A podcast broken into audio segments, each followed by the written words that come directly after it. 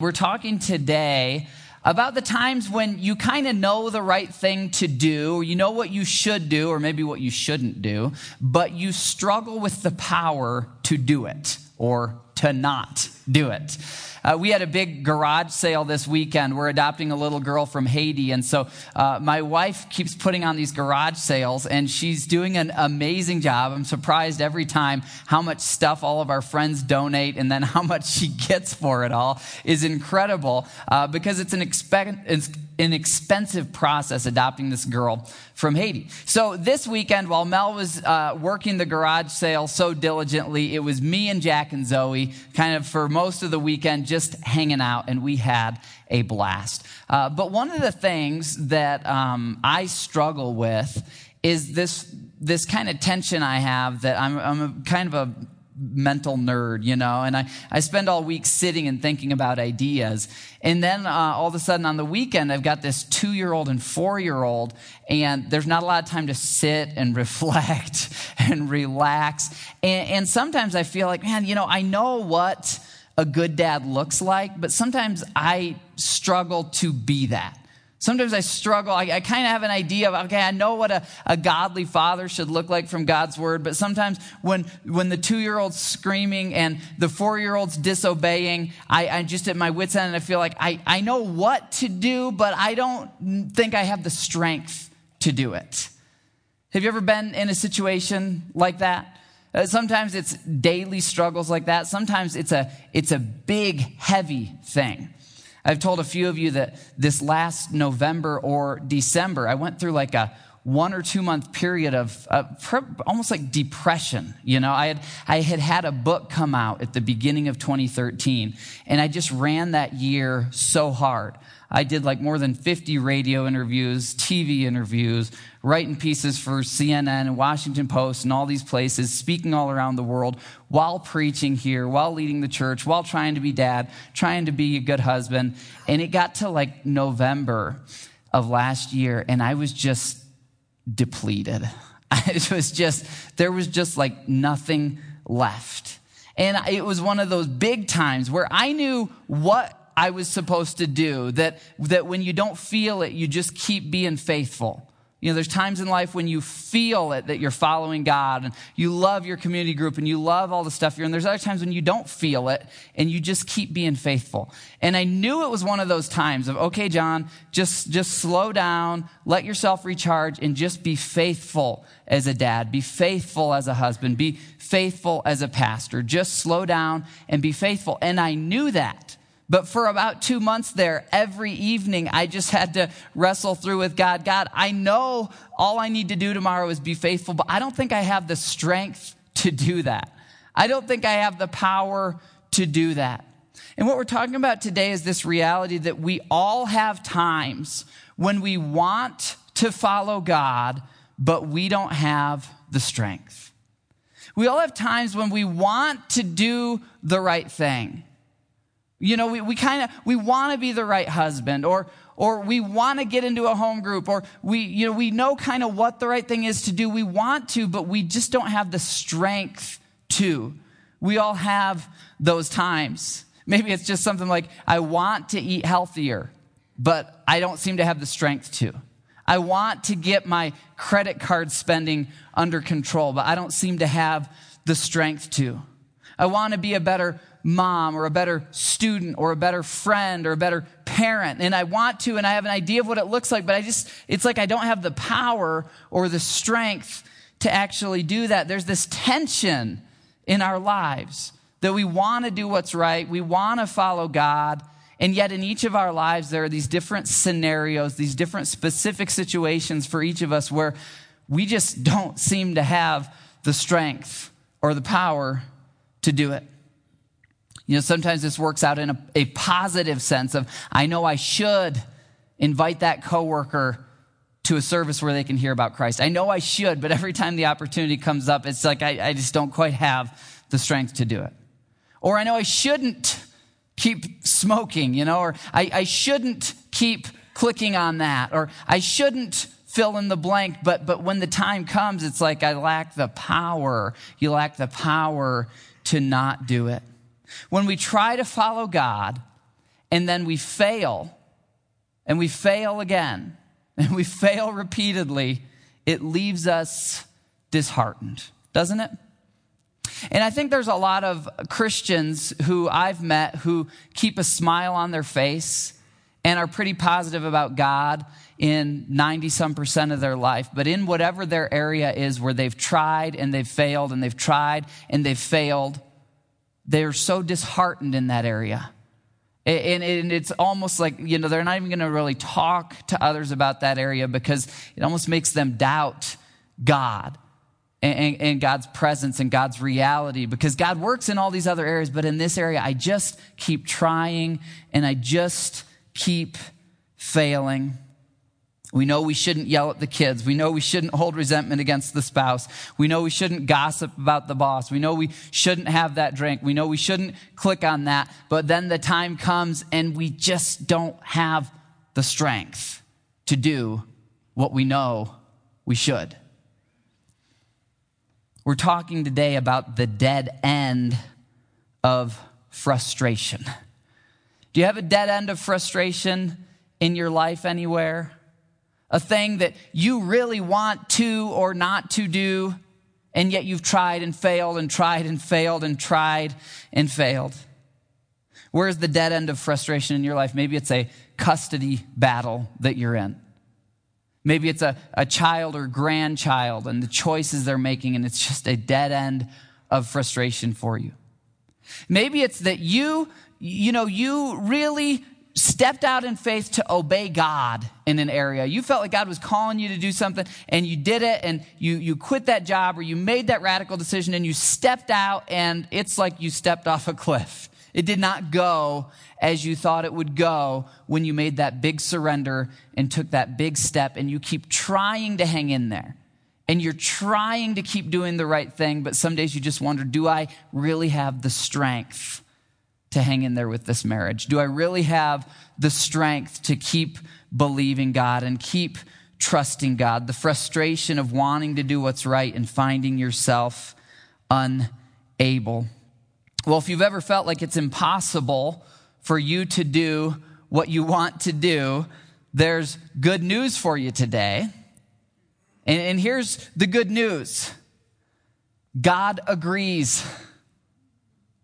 He says it is impossible for you to do the right thing in some situations. It is impossible for you in your own strength to act like Jesus. And here's the good news that God offers when I can't, God's Spirit can.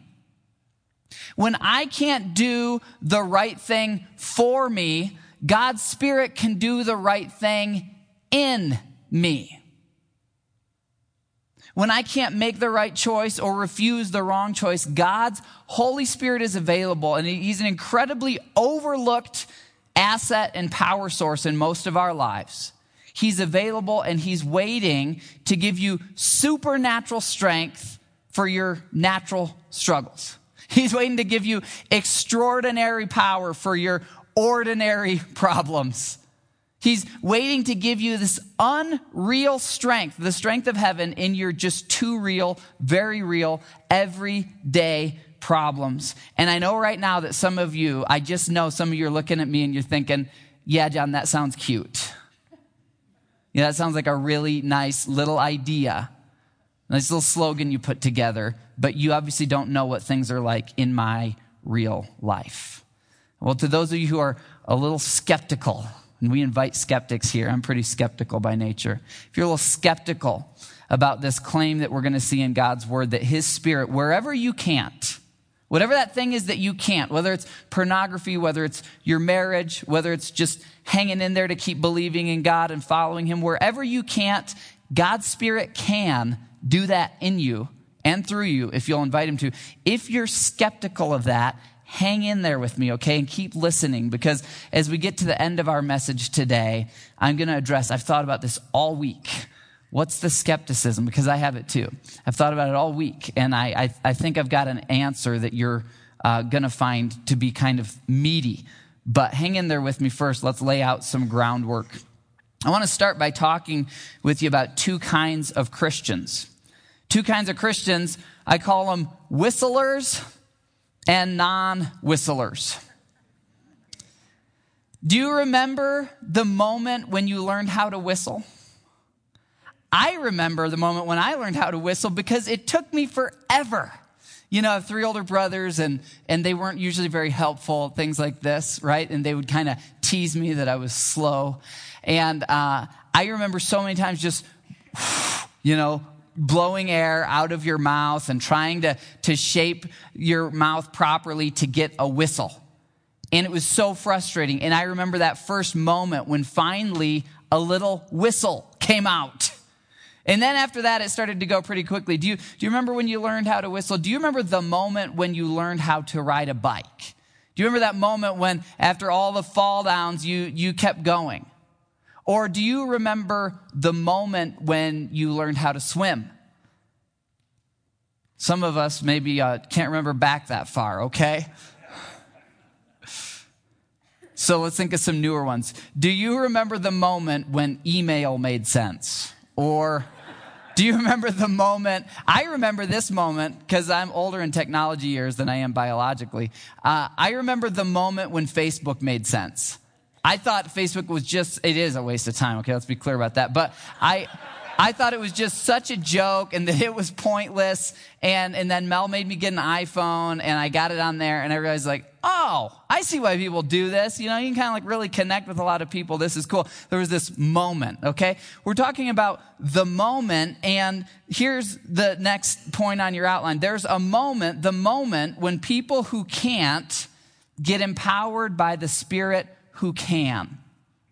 Okay, and here's what I've seen as a pastor in the, uh, in the church circles that we work in. You know, you can never learn how to whistle and you can have a pretty normal life, right? You could never learn how to ride a bike and be fine. You could never learn how to swim. And there's a lot of Christians who've never had this moment. They've never learned this power that's available to them in the Holy Spirit. And so they, they continue trying to follow Jesus in their strength. And it leads to frustration. And, I, and I'm convinced that it is the vast majority of us who've not yet really had the moment where, where, we, where we look at scriptures like we'll look at today and where we call out to God and say, God, I want to I, I wanna keep following you. And I, I know that even if your spirit's in my life, I'm not going to be perfect and I'm going to mess up and I'll still have pain and all that. But Lord, I want your spirit's power in my life. In this area where I'm so frustrated, Lord, because I've been trying in my strength, I, I want to see your spirit's power. I want your spirit to give me the power to do what's right. It's this moment. And I'm here today. I believe God brought you here today because he wants you to have that moment. Or maybe you had it a long time ago and you used to know what it was to really walk with the Spirit and be powered by the Spirit, but it's just been a while been a while since you've gotten in the pool or since you've whistled a tune. It's been a, a while. You, you maybe have the skill, but it, it hasn't been used. God's got us here today to have a moment where we call out to Him and we say, God, I realize it's impossible for me to follow Jesus in my strength. And I realize that's why I'm frustrated. Holy Spirit, who lives in me, I want to fan you into flames so that you can do in me what I could never do for me. Will you make me a believer who whistles? Will you make me a believer who's had the moment, who, when I can't, I see that your spirit can?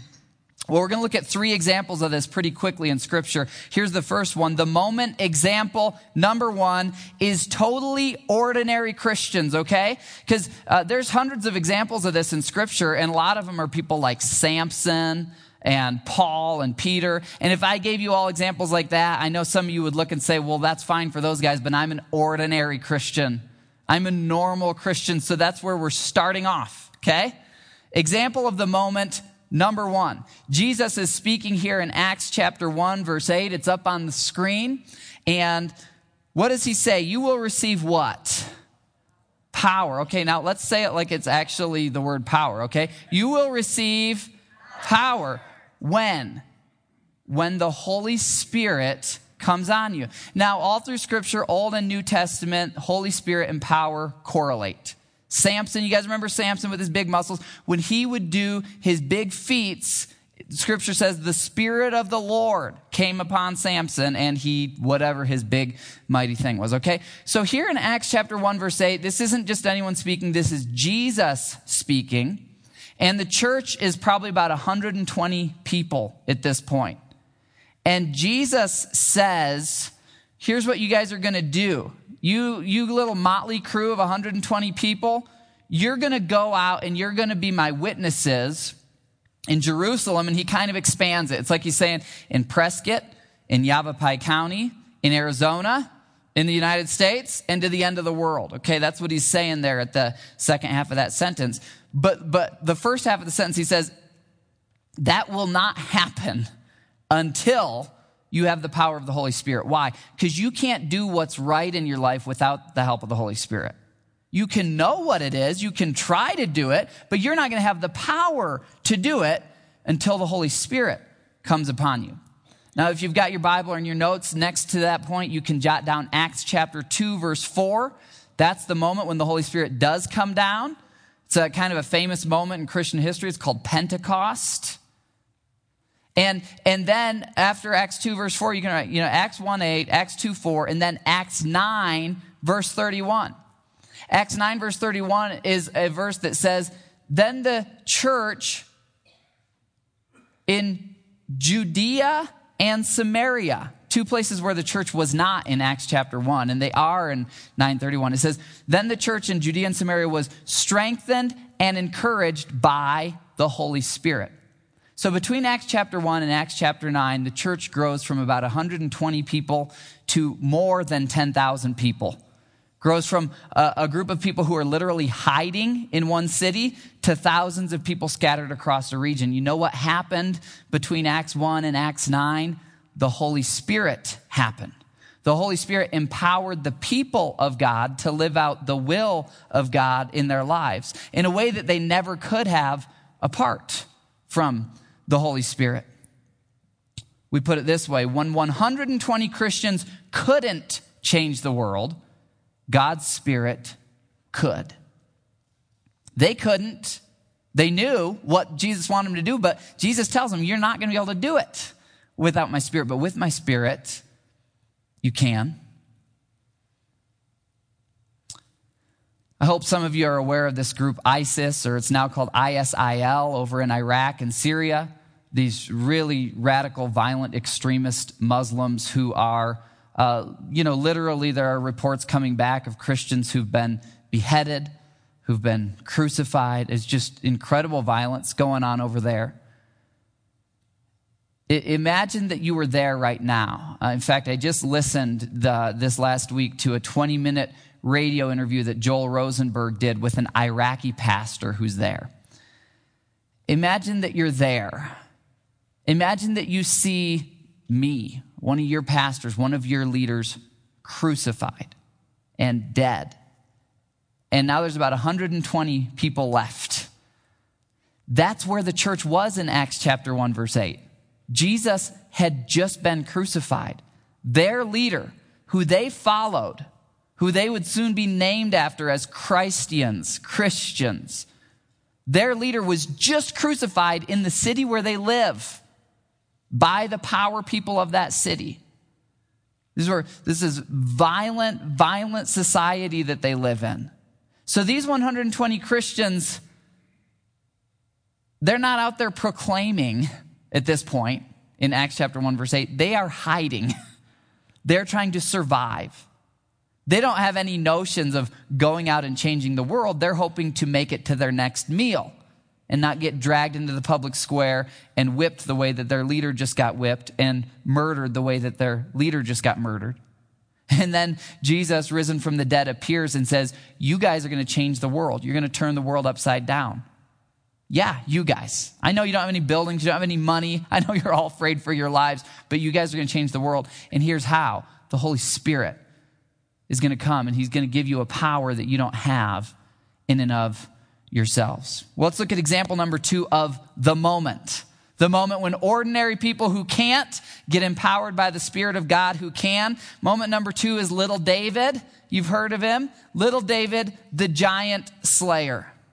Little David, who was uh, pretty poetic and musical and would write these songs while he hung out with his sheep. Right? I mean, that's who David was, right? He, he's a sensitive guy. He's poetic. He's musical. And, and we know at this point he has fought off some predators who've attacked his sheep. But there's a moment in David's life and I start with after the moment. You guys know this. As the Philistines move closer to attack him, this is Goliath. David ran quickly toward the battle line to meet him. I love that verse. David ran quickly. I, I, I, love this in 1 Samuel 17 that when David squares off, there's this gigantic, blood-stained, ultimate fighting champion Goliath. And every fight he's ever fought is a fight to the death. And he and David are going one on one. And David's little, doesn't have armor on, we know from the story. He's just got his little sling, right, and his stones. And when, when Goliath starts heading towards him, David takes off sprinting. He's that confident about beating Goliath. How is this shepherd boy singer so confident about slaying a giant? How is he? Well, let's look at one chapter earlier from 1 Samuel 17. Let's look back at 1 Samuel 16, David's moment. This is one chapter before he kills Goliath. So Samuel, who was the prophet of God, took the horn of oil and anointed him, him as David, in the presence of his brothers. And listen to this. From that day on, from that day on, the Spirit of the Lord came upon David in what? power. Let's say it again. The Spirit of the Lord came upon David in power. The Spirit brings power. The Spirit gives a power that we don't have in ourselves. 120 Christians could not change the world. With the Holy Spirit's power, they could. The David of 1 Samuel 16 could not have defeated Goliath in 1 Samuel 17, but Samuel comes and the Holy Spirit comes on David in power. Now, in the Old Testament, the Spirit of the Lord would come on people. Now, in the New Testament, those of us who believe in Christ, when we believe in Christ, the Holy Spirit comes on us, and then Scripture tells us He lives in us. So, a whole lot of us are walking around and we've got this inboard power source that's pretty neglected and pretty dusty and pretty unused because a lot of us like to kind of do things in our own power. I know I do. Okay, when David couldn't, God's Spirit could. When 120 people couldn't, God's Spirit could. When David couldn't, God's Spirit could. And that thing that, that is, is in your mind, that dead end frustration that you have where you can't, God's Spirit can. Now, moment number three may surprise you, okay? The person in moment number three may be unexpected. And here it is. Moment Example number three Jesus. Did you know that there was a time when the Holy Spirit came upon Jesus? Let's look at this in Mark 1, verse 10. This is after John the Baptizer has just baptized Jesus in the Jordan River. Jesus is coming up, water's maybe dripping off of his hair and beard. Just as Jesus was coming up out of the water, he saw heaven being torn open and the Spirit descending on him like a dove. Now, here's a really important point. Four of the four Gospels begin Jesus' story with this the Holy Spirit descending on him. You probably know there's four gospels. There's Matthew's account, Mark's, Luke's, and John. And, and there's a lot of things that only appear in one gospel or maybe two gospels because they're not really central to the story. They're a, a detail or John puts them in there and, and they're all inspired of God and they're all profitable for us. But there's a lot of things that are only in one or two of the gospels or in three of the gospels. And when I when I thought about this, I thought, you know, maybe this is just going to be in one of the gospels. Nope. It's in all four of them. And on your outline are the references. And you'll see that it's at the beginning, toward the beginning of all four of them. And if you study those references and you, you read back to the beginning of those gospels, here's what you're going to realize. Jesus never did a miracle, at least not that's recorded in scripture, until the Holy Spirit came upon him. Now, this is hard for our brains theologically because we know Jesus is fully God. He's not a God, He's the one true God who came down among us. Where, where we struggle to understand this is that when Jesus came down among us, and Philippians 2 explains this, he forfeited, he gave up access to a lot of his own power. Uh, I don't know if you've ever driven like a go kart or some kind of machine that has a governor on it. In fact, most of your cars are governed up in the 100s. You know, hopefully you'll never reach the governor limit on your automobile. Most pickup trucks are governed between like 95 and 105. Hope you never reach that in a pickup truck, okay? But a governor is when the system is capable of more, but the engineers say, well, we're going to have a cutoff point here. And when, when God came down among us, Philippians 2 says that he humbled himself and he took upon him the form of a man. Well, when he took upon him the form of a man, he governed himself. He let go of some of his power. In nature, he's still 100% God. But as a human, he needed sleep, he needed food. As a human, he felt normal emotions. In the book of Hebrews, as well as other scriptures, are really clear about this that he felt the full range of emotions that we feel. And, his power, Jesus says of his own words over and over in the Gospels, his power comes from his relationship to the Father. Well, why was that necessary? Here's, here's part of the reason why. Because Jesus came as the second Adam. You remember the first Adam? He and Eve kind of screwed things up when they invited sin into the world and it, you know, sent us all literally in a handbasket to hell, right? Okay. The first Adam messed things up. Jesus came not only as our Savior and as Messiah, but also as the second Adam. He came to show us here's what it looks like to be a normal human in a right relationship with God. Not in a broken relationship with God and estranged from God, but here's what it looks like to be in a right relationship with God. Well, for him to do that, he had to give up some of his his, his powers for the time being. He governed them. He willingly let go of them. So as a result, he could get tired. As a result, uh, he needed to eat food. And so it's that, it's that Jesus, 100% God in nature, but 100% man in his body, who each of the gospel writers start off by saying there was a moment when the Holy Spirit came down from heaven and, and, and came upon Jesus. And from that day forward is what we call Jesus' public ministry.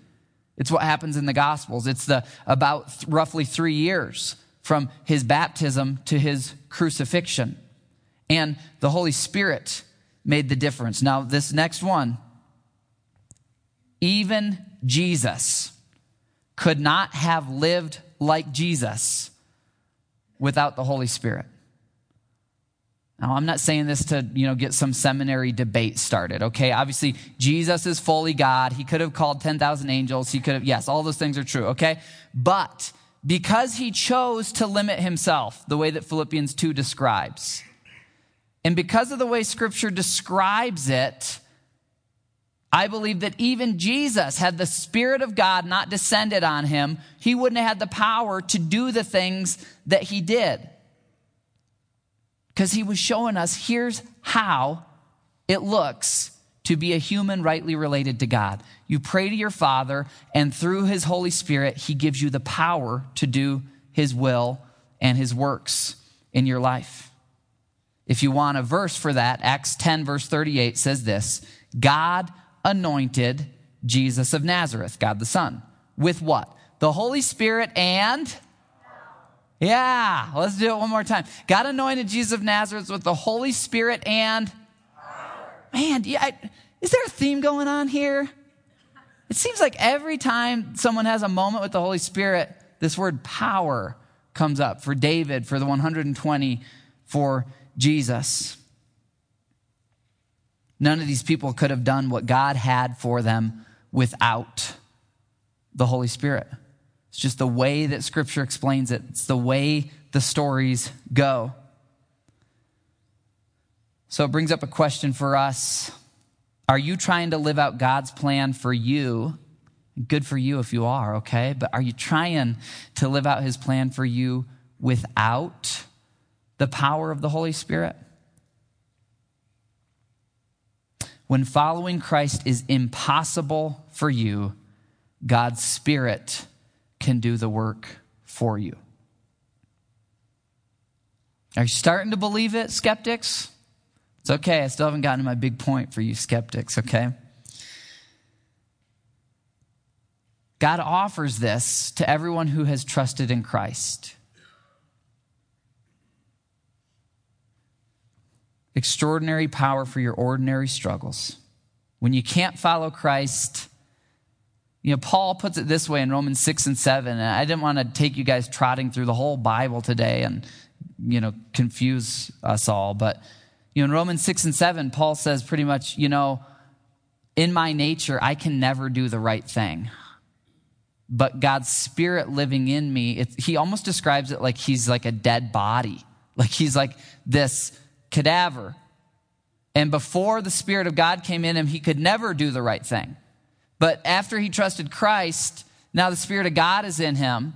And it's almost like he's animated, he's possessed by the Spirit of God. And anything that's good that happens in his life isn't Paul doing it, it's the Spirit of God doing it. It's not Paul, you know, being a really great person. It's the Spirit of God living through Paul. So, so that's the idea, and that might sound a little gross to you, and you can read more about that in Romans 8 if you want. But when following Christ is impossible for you, God's Spirit can do the work for you. God, and these are the moments when you find yourself in that dead end of frustration. God, I, I, I want to quit that habit. I want to hang in there with this marriage. I want to be that dad that I can't be in my own strength. I want to be that pastor I can't be in my own strength. I want to do what's right. I want to live your plan for my life, but I don't have the power. That's when you have your moment.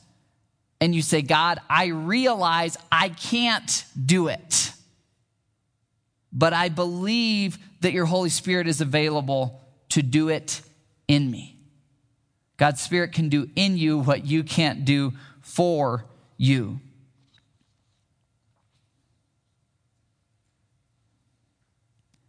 You know, God didn't give the Holy Spirit so we could read about the Holy Spirit in books. You know, I, I, grew up in church circles where I learned a lot about the Holy Spirit.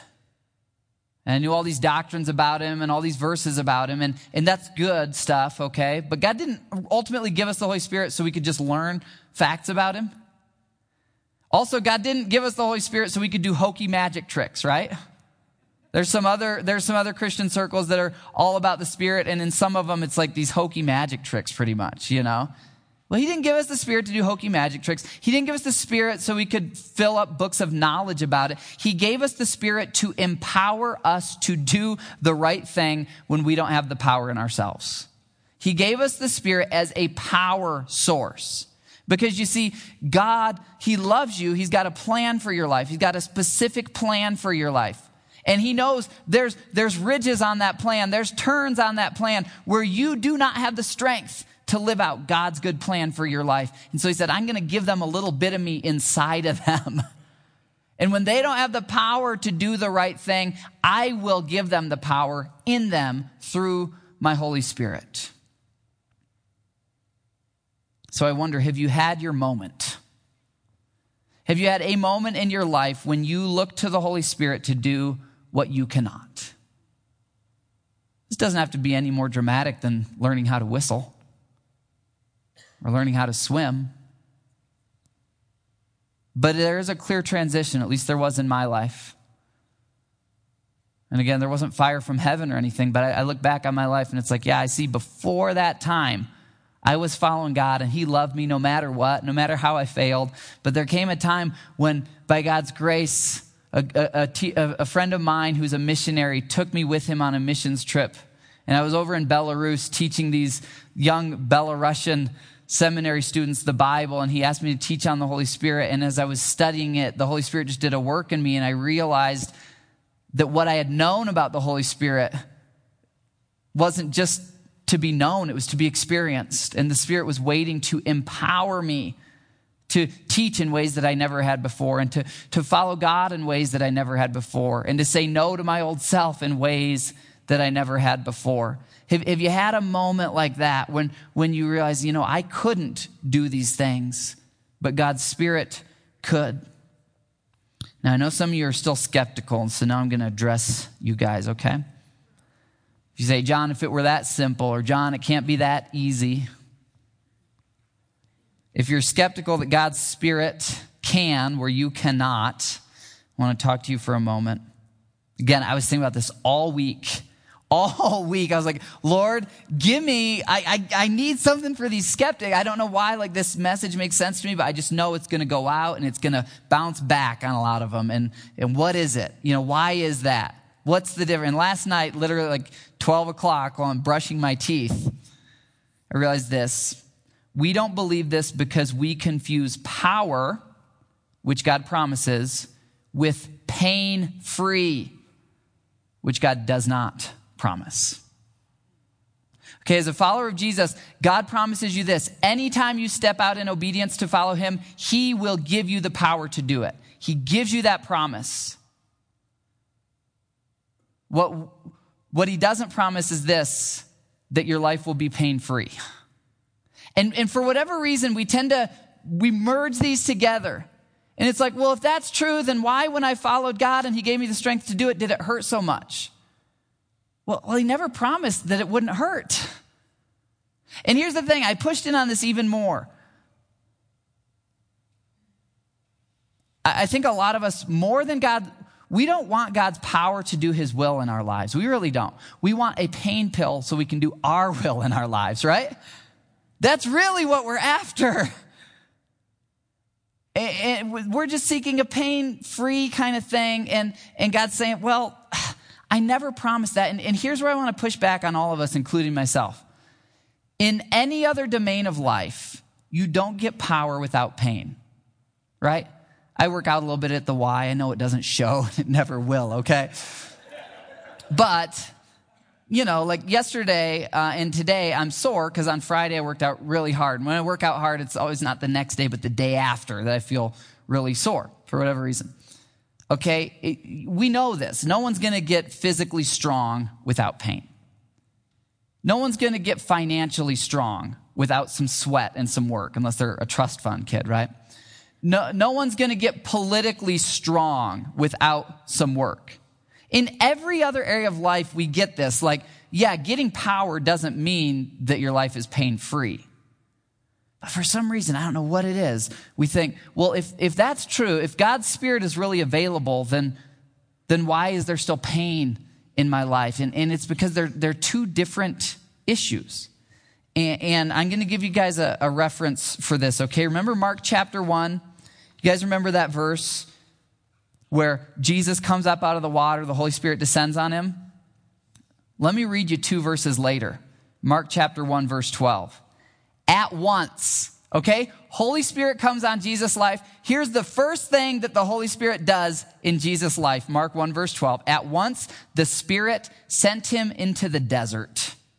And he was in the desert 40 days, being tempted by Satan he was with the wild animals.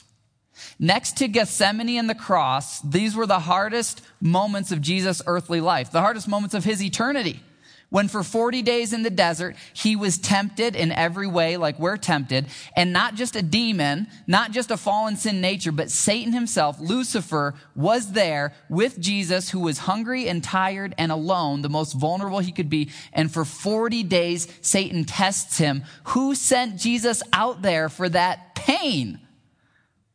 The same Holy Spirit who empowered him to heal the blind and to raise Lazarus from the dead and to bear the sins of the world on the cross. So, I'm not bringing that up to say if you ask the Holy Spirit to control your life, you'll have pain, okay? Because here's the thing. Here's the other thing I realized there is no pain pill, okay? You, you can throw Christianity out the window. You, you can look to Islam, to Judaism. You can look to the, the Buddhist faith. You can look to any faith. There is no pain pill, okay? We're in a fallen world. There's no pain pill until we get to heaven.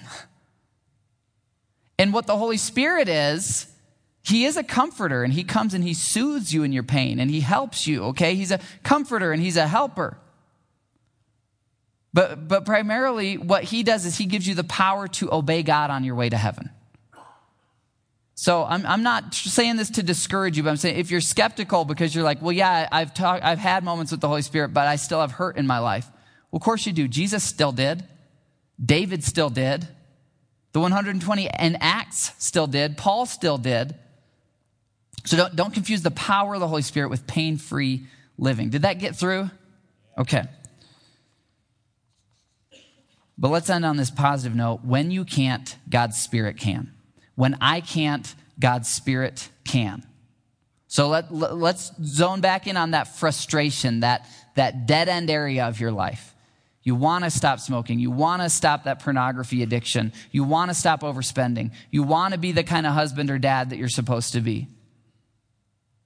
You want to be in a home group, but everyone you've tried isn't the right fit. And you feel like I keep trying, and there's just not a place for me. Or you feel that way about church, you know? I know I'm supposed to be in church. I know I grow in church, but every church I go to, it seems fake or it's too big or it's too small. And I just don't know if I can keep trying. Well, well you're right. You know, we all reach a point that we can't keep doing it in our strength. But where you can't, God's Spirit can. And, and I'm just going to close by telling you guys this in my life because, you know, I look back to where I knew Jesus before I had the moment for me. And, and, and, I loved God and I'd have my devotions every night and I knew his word and, and he loved me just as much then as he loves me now.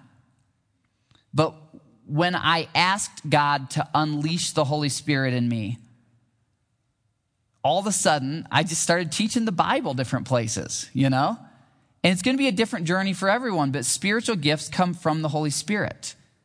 And I'm convinced if I hadn't asked God, if I hadn't had the moment years ago when I said, okay, God, be unleashed in me. Whatever your path for my life is, empower me to do it and I'll do it. If I hadn't had that moment of, get this, not only surrendering to the Holy Spirit, but inviting the Holy Spirit. Saying, Holy Spirit, I want to be controlled by you. I want to live out the Father's plan for my life.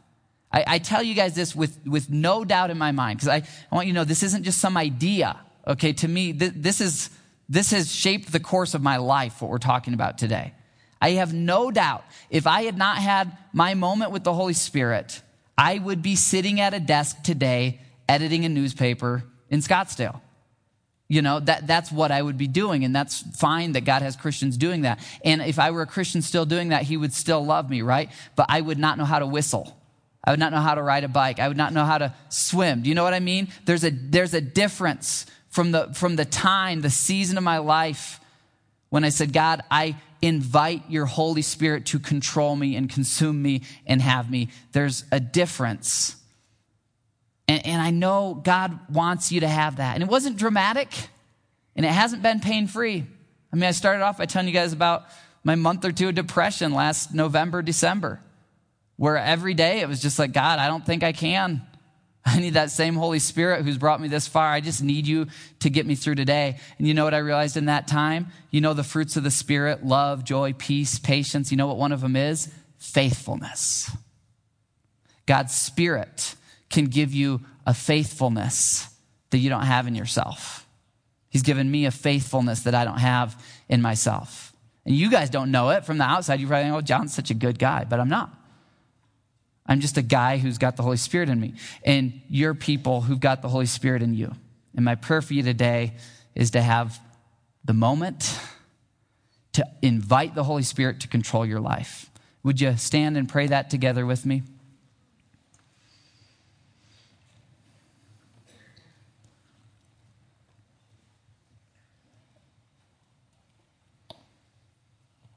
Heavenly Father, there's a lot of can'ts in this room. There's a lot of cannots, things that we cannot say no to, things that we cannot do. Oh, Lord, you love these people so much. Right now, together, Lord, we surrender to your spirit. Not only do we surrender, Lord, we invite, we desire, we long for we embrace, we call upon your Holy Spirit, one with the Father and the Son. Spirit, we call on you to live in us, to possess us, to control us, to empower us, to do for your kingdom things that we could never do in our own strength, and to say no to old things that we could never say no to in our strength. Father, as we go from here in song now, we are just committing to you. We want to be shaped by you. We want to be filled by you. We want to be controlled by you. Jesus, just as you had the Holy Spirit in your life, we want it in our lives. As those 120 had it in Acts, we want your Spirit to empower us to do your will on earth. We know it won't be pain free. We're not looking for drama or cheap antics, Lord. We're looking for your power to enable us to do what's right. We pray in Jesus' name. Amen. Thank you for listening to the audio from Cornerstone Church in Prescott, Arizona. For more information, visit us online at www.prescottcornerstone.com.